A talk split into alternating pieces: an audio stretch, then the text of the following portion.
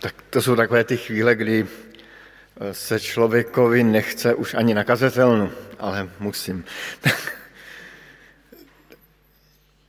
Dneska jsme četli ten příběh eh, o, o Kristu, který odešel do těch krajin eh, Týru a Sidonu.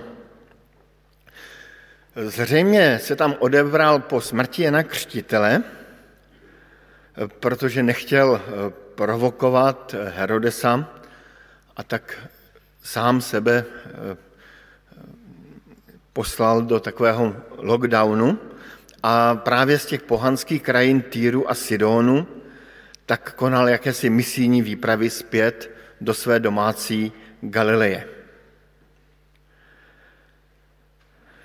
Ono území Týru a Sidonu, máte to i na mapě, se zjeví, tak eh, to bylo území nečisté, bylo to území, eh, o kterém bylo vysloveno mnoho prorockých soudů nad hříchem tady eh, té oblasti, nad mnohými hříchy, které se tam děly, na mnohým pohanstvím.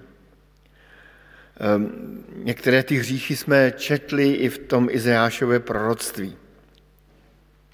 Bylo to i území, ze kterého pocházely různé záporné a falešné postavy Izraele, například Achabova manželka, čarodejnice Jezábel.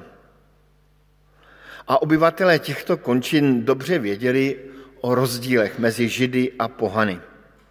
A v době pána Ježíše ehm, tam byly vztahy nějaké ehm, vzájemně respektující se, ale i samozřejmě určitý odstup.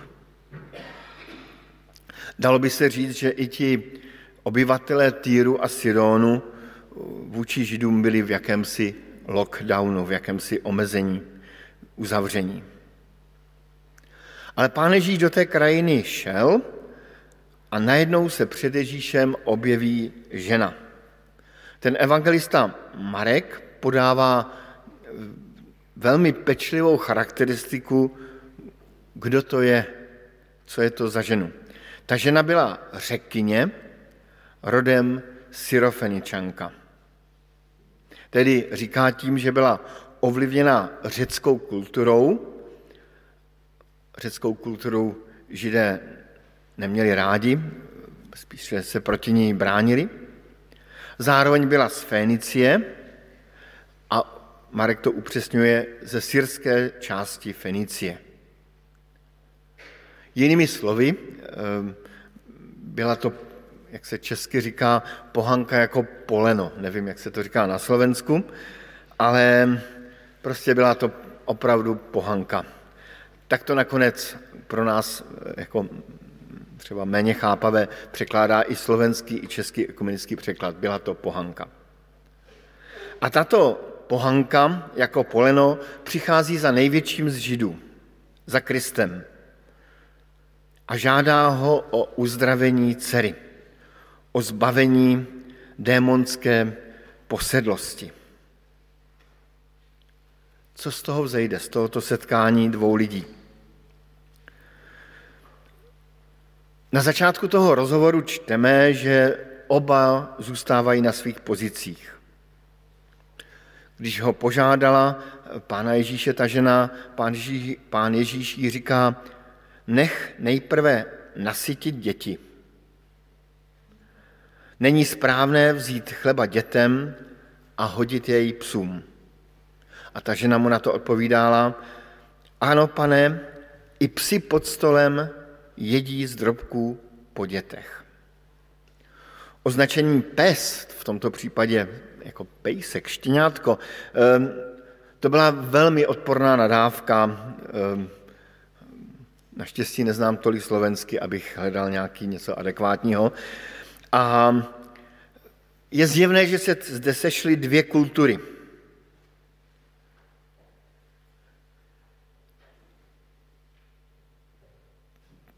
Je tu žena, která je jasno, že je pohanka,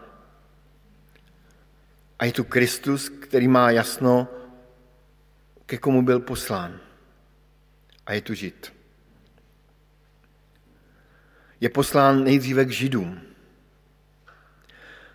A žena, a to je právě nesmírně zajímavé, že ona přijala jakési sebeomezení. Přiznala, že je pes. Vůbec se s Kristem o tom nehádala. Tedy byl tu problém.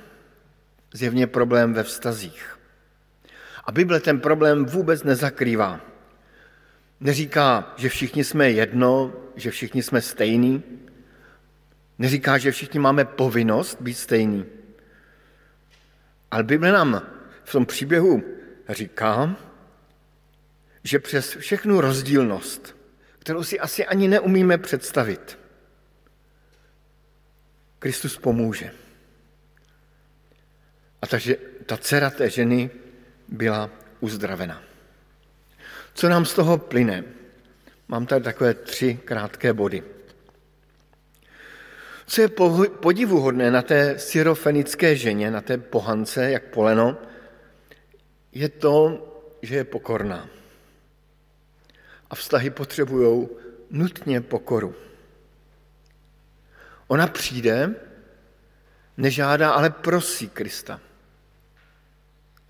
Nenechá se odradit ani mlčením. E, tam doporučuji si přečíst ten týž příběh u Matouše, kde je tam upřesněno, že na počátku Kristus mlčel. Vůbec neodpovídal. A ještě do toho mluví učedníci a dávají dobré rady Kristu. Takové jako ne úplně dobré. A ale ona se nenechá odradit tím mlčením. Nenechá se ani odradit posměšnou poznámkou obsah.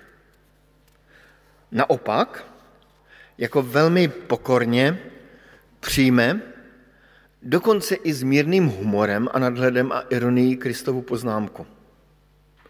A reaguje těmi velmi pokornými slovy. Ano, pane, i psi pod stolem jedí z drobků po dětech. Pro dnešní kulturu hrdosti něco naprosto nepředstavitelného. Možná, že by někdo řekl, ta žena asi neznala svoji hodnotu. Ale byla to jakási cesta k uzdravení vztahu. A k uzdravení vztahu je potřeba jakási pokora před problémem. Uznání toho, že je tu problém často nepochopitelný, neřešitelný, že tu je rozdíl mezi kulturami, že tu je rozdíl mezi myšlením mužů a myšlením žen, mezi hříchem a úsilím o svatost. Ten příběh nám ukazuje, že nemáme uměle smazávat problémy a rozdíly tam, kde skutečně jsou. I Kristus tyto problémy nemazal. Co je podivohodné na Kristu? Kristus ví o problému a ví i o rozdílek. Má jasno, jaký je plán záchrany lidstva. Ale za těmi problémy, které tu jsou, vidí člověka. Vidí ženu, která je nešťastná. Vidí nemocné dítě, Vidí upřímnou pokoru a upřímnou víru. To je nesmírně důležité pro řešení problémů, že, že když si ten problém přiznáme, tak vidíme toho člověka. Přijdeme za druhým jako člověk k člověku. Kristus velmi dobře ví, více než kdokoliv jiný na světě, že každý člověk je boží stvoření že každý člověk je boží dítě. Dítě. Dítě, které sice odešlo od Boha, pokřivilo boží obraz, dítě, které šlo pohanskou cestou. Ale přichází tu najednou na řadu boží velkorysost. Dítě je uzdraveno, člověku je pomoženo. Tedy k bourání nějakých hradeb, můrov, je potřeba pokory a velkorysosti, zřejmě na obou stranách.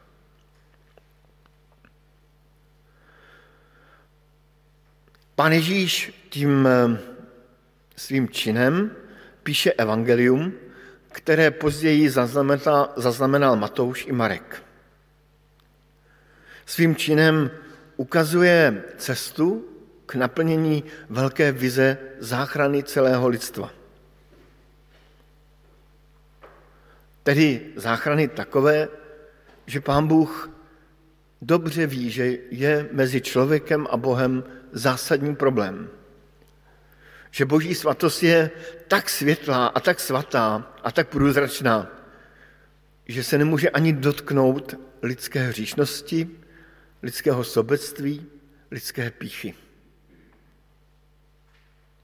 A proto přichází Kristus, Boží syn, aby svou smrtí na kříži a vzkříšením přemostil ten velký problém, který tu je.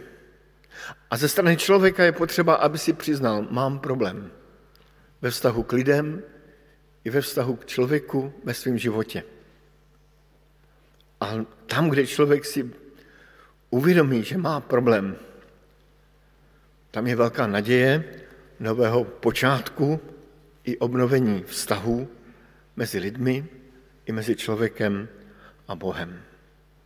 A toto poznání je velikým darem a tak bych skončil tím veršem, který nás tím adventem provází z 2. Korinským 9. kapitoly 15. verš. Díky Bohu za jeho nevýslovný dar. Díky Bohu za jeho nevýslovný dar. Dar spásy i dar poznání hříchů a dar pokání. Amen.